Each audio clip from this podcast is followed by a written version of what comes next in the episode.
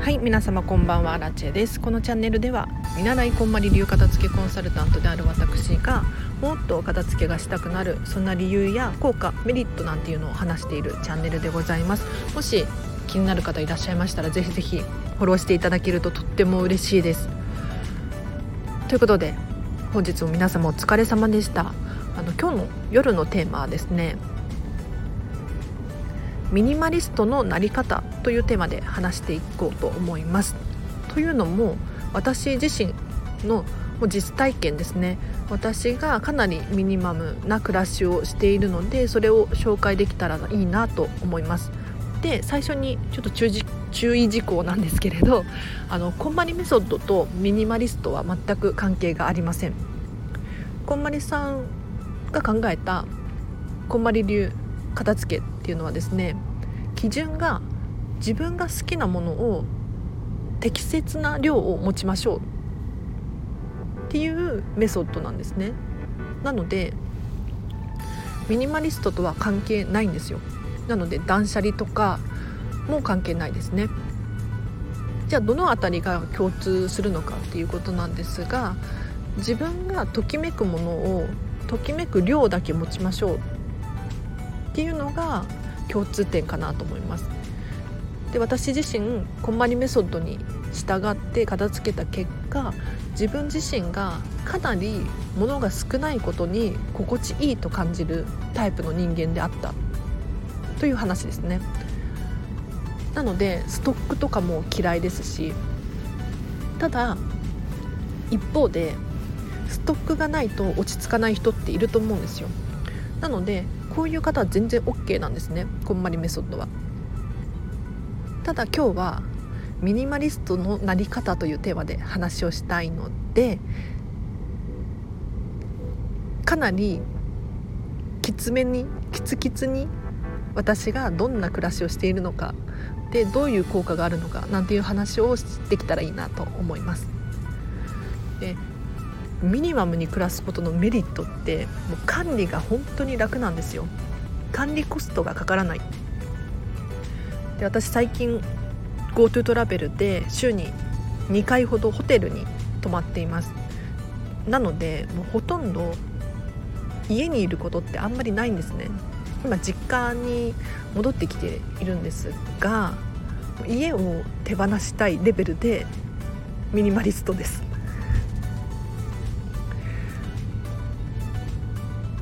もう管理コストをとことん下げたいんですよ。で管理コストって何かっていうともう持っているだけでコストがかかるもの。例えば分かりやすい例が家だったら家を持っていれば家賃もかかりますし掃除をしなければならないかもしれないですしお庭のお手入れだったりとかいろいろ管理するコストがかかってきますよね。他にも車だったら税金も払わなければならないですし、まあ、お手入れもしなければならない。なので管理コストがすっごく下がるんですよ。ミニマリストになると。例えば洋服もかなり少ないので洗濯するとか収納するっていうのも楽ちんですしそれこそクリーニングに出すっていう行為が嫌いなのであれば是非もうクリーニングに出さないと洗えないようなお洋服を手放してみるっていうのもミニマリスト的な考えではあります。で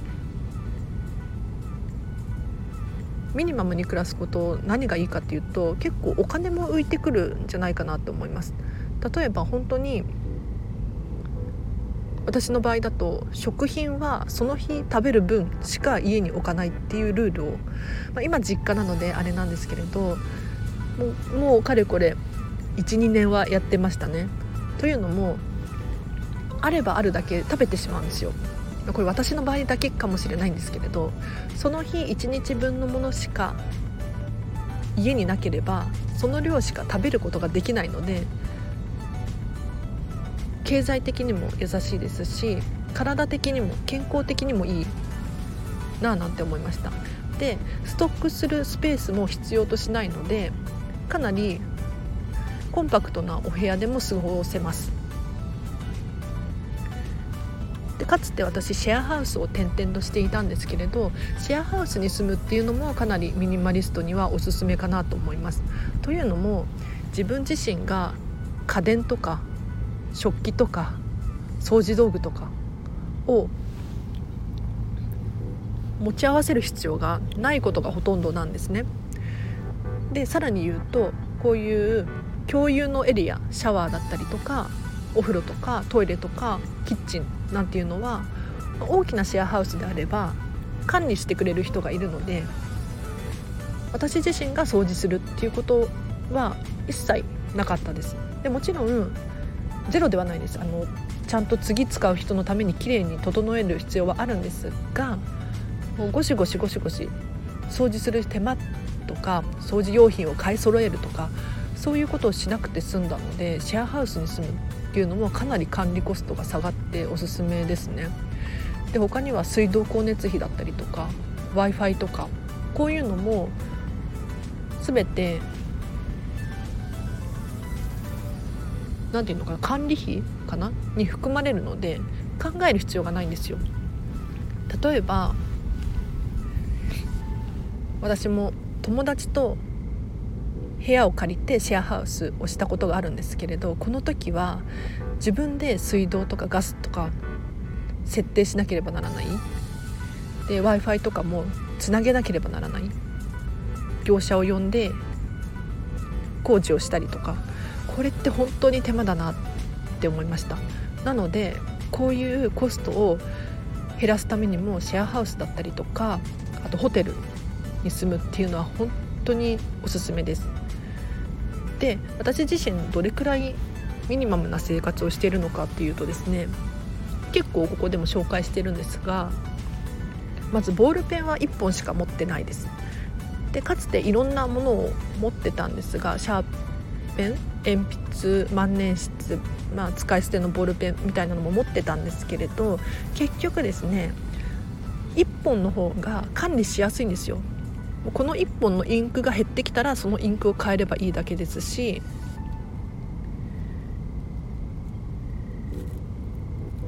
こだわって高いものを使えると思うんです。1本に絞ることによって。なのでより丁寧に扱える。使い捨てだからといって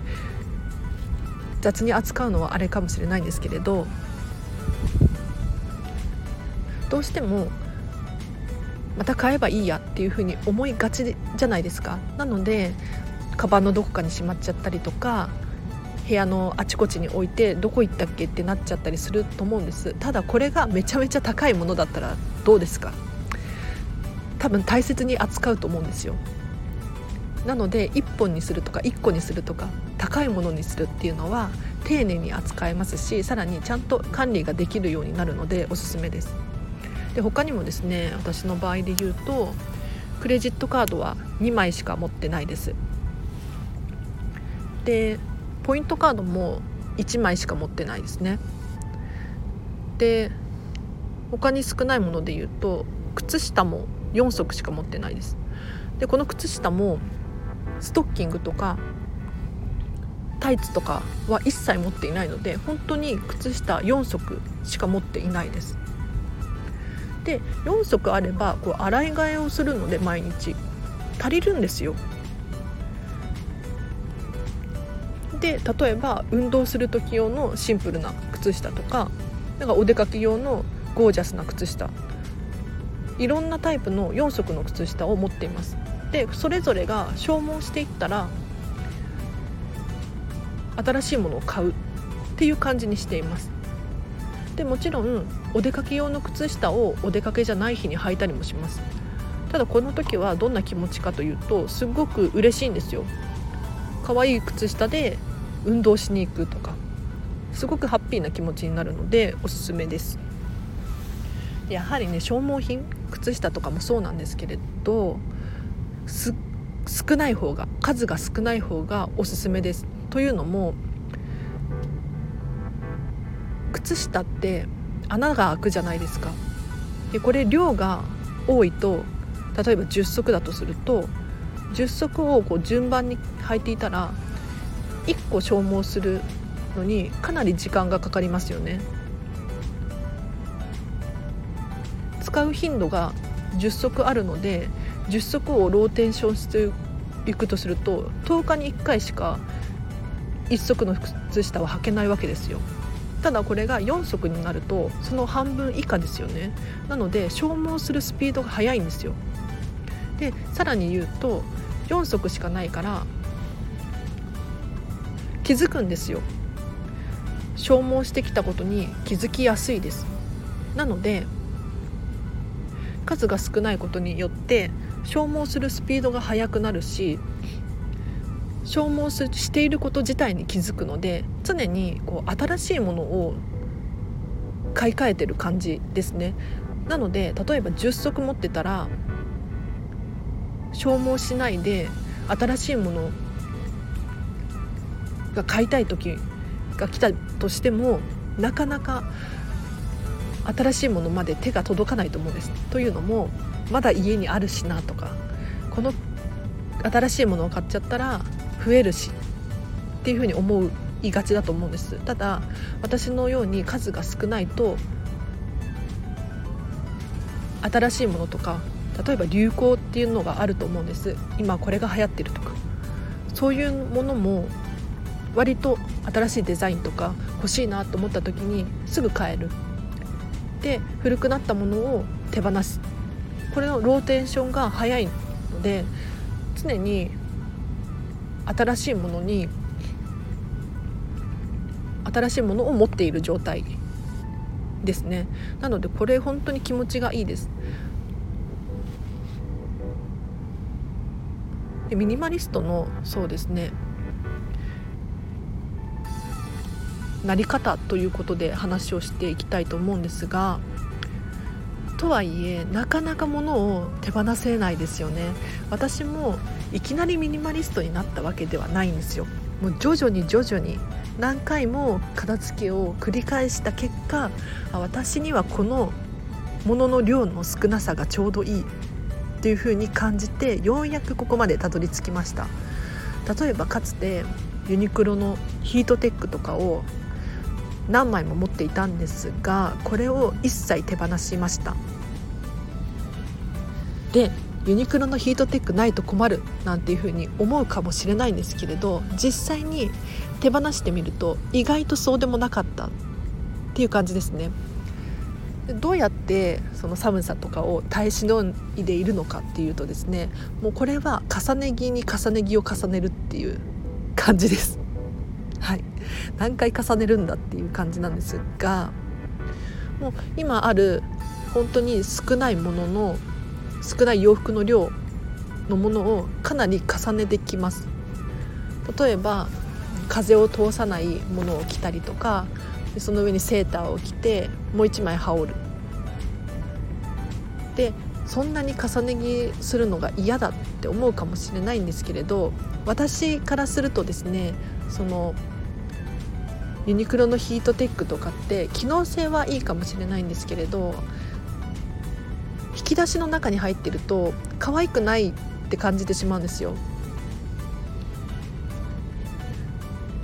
引き出しの中は私が完璧に好きなもの。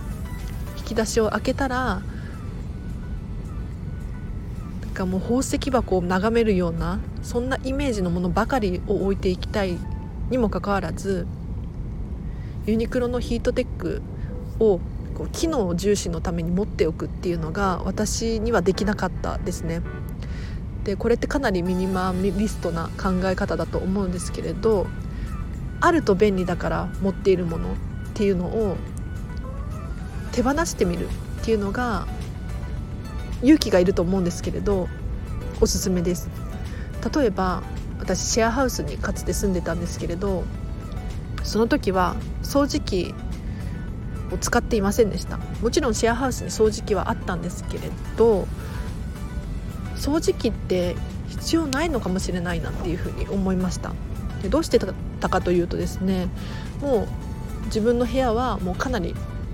物を減らして床には何もない状態にしておくんですそうするともうパパッと拭くだけで掃除が終わるんですね。で掃除機をかけるよりも手で拭いた方がこう端の隅の方とかもピカピカになる。クローゼットのこの隙間とかもピカピカに指が入って磨けるんですよ。なので少し手間かもしれないんですが掃除機を管理するコストに比べると私は手で拭いた方が楽だなと思いました。で掃除機を管理するコストっていうふうに言ったんですけれどこれ深く深掘りすると深く深掘り深掘りするとですね例えば掃除機を置くスペースだったりとか掃除機自体を買ったり買い替えたりするっていうことだったり掃除機の紙パックを買い足す手間とか他にも壊れてしまうとか汚れてしまうとかいろんなことが考えられますよね。なので掃除機に費やす時間っていうのがゼロになるんです。掃除機を手放すことによって。これは本当に手放してみて初めて分かることだと思うんですが今まで必要だなって思っているものも実は手放せる可能性がありますよっていう話ですね。で例えば私そうですねテレビを持ってなかったですね。今はちょっと実家に戻ってきちゃったのでテレビがあるんですがもうずっとかれこれ何年もテレビは見ていなかったです、まあ、もちろんシェアハウスにはテレビあったのでちらっと見たりはするんですが部屋にはなかったのでほとんど見ていなかったですね。ので意外と必要だなって感じるものも手放してみたらなんとかなるパターンが結構あってですねこれをですねミニマリストにもしなりたいっていう方がいたら結構きつめな回答になるかもしれないんですがなければないでなんとかなるっていうふうに決断していただいてですねどんどん物を手放すっていうのがおすすめです。でもっと言うと手放してみてから考えるっていうのもありだと思います。これいらないんじゃないかなっていうふうに思うものがあったら一回手放してみる。でどうしても必要だったやっぱり必要だったって思った時には買い直す。でその時もただなんとなく買い直すんではなくって大切にできるものだったりとか管理がしやすいものに買い直すっていうのは非常におすすめです。ということでちょっと今日はミニマリストにになる方法ということで話をさせていただきましたがいかがだったでしょうか。ちょっとこのテーマ深掘りできるなと思いました。私自身がミニマリストなので多分おそらく第2弾第3弾喋っていくかもしれないですね。はい。もしミニマリストになりたいよなんていう方いたらですねぎえっ、ー、とごご期待ください。でもしあの質問等があれば匿名でレターが送れるらしいんです。なのでどういうふうにしたらミニマリストになれますか？みたいなもっと詳しく例えばここれこれはどうしてますか？とかそういう質問があればぜひぜひ聞いていただきたいなと思います。でコメント欄コメントもこの放送の感想だったりとか過去の放送でも大丈夫なのでぜひぜひコメントお待ちしております。ということで今日は長くなってしまいましたがお付き合いいただきありがとうございました。で今日の合わせて聞きたいなんですけれどとはいえとはいえですよ。ミニマリストになりたい。とはいえ手放すのって本当に大変ですよね。私も分かります。かつては全然ミニマムではなかったので 本当に苦しい思いをしてようやくここまで来た感じなんですよ。でミニマリストって聞くと、うん、物をポイポイしてるとかそういうふうに思われがちなんですが実際にはそうではないです。じゃあ私がどのように物を手放したかっていうとですね過去に不要なもので寄付をしようという会をで話しているのでぜひこちらチェックしていただきたいななんて思います。でもしご自身が不要になった例えばお洋服だったり本だったり食品とかもそうですねこれらって実は寄付ができるんですよ。で寄付をするってなると必要としている人のもとにそれが届くわけなので物を捨てるよりも全然いいですし自分がうまく活用できていないものを必要としている人がいるわけですよ。なので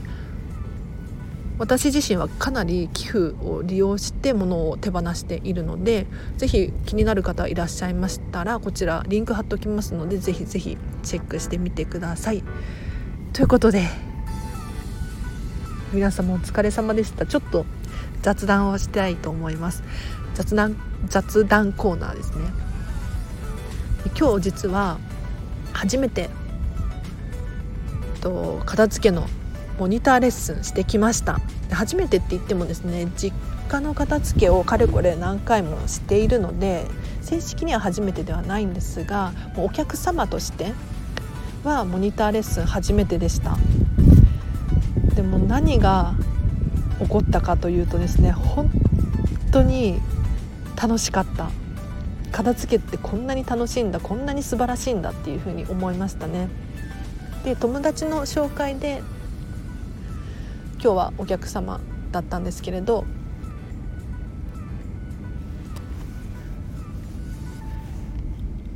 片付けによる効果を1回目なのに分かっていただけたんじゃないかななんて思います。でかなりすっきりしました。であまり詳しいことは個人情報なので言えないんですが本当に私自身どんな感じだったかというと楽しくて仕方がなかったです。片付けってやっぱりいいよななんて思いました。で私現在ですねこうしてモニターレッスン見習い期間中なので正式なコンサルタントではないので片付けのまあ経験値を積むためのモニターレッスンをしていますでこれをですね最低10回でさらにこの期間に1人はお片付けを卒業させなければならないんですね。なのでこの経験を今頑張って積んでいるところです。でさらに他にもですね今本を執筆中でといってもそんな大し大したことないって言ったらあれかもしれないんですけれど今の時代なんか誰でも本を出版できるそうなんですで特にこの電子書籍版ですねは結構いろんなもう個人が出版できるようになっているらしいんですねでこれちょっと周平さんとか、えーとまあ、ブロガーの周平さんとかイケハヤさんからの情報なんですけれど私もやってみたいななんて思っていて Kindle Unlimited で出版できるように今執筆しています。でこれも後でリンク貼っておくんですけれど私が今書いてる本のですね冒頭部分をノートでノートでブログをいつも書いてるんですがこちらで無料で公開していますのでぜひぜひ気になる方いたらチェックしていただきたいななんて思います。で一体何書いてるかっていうとこの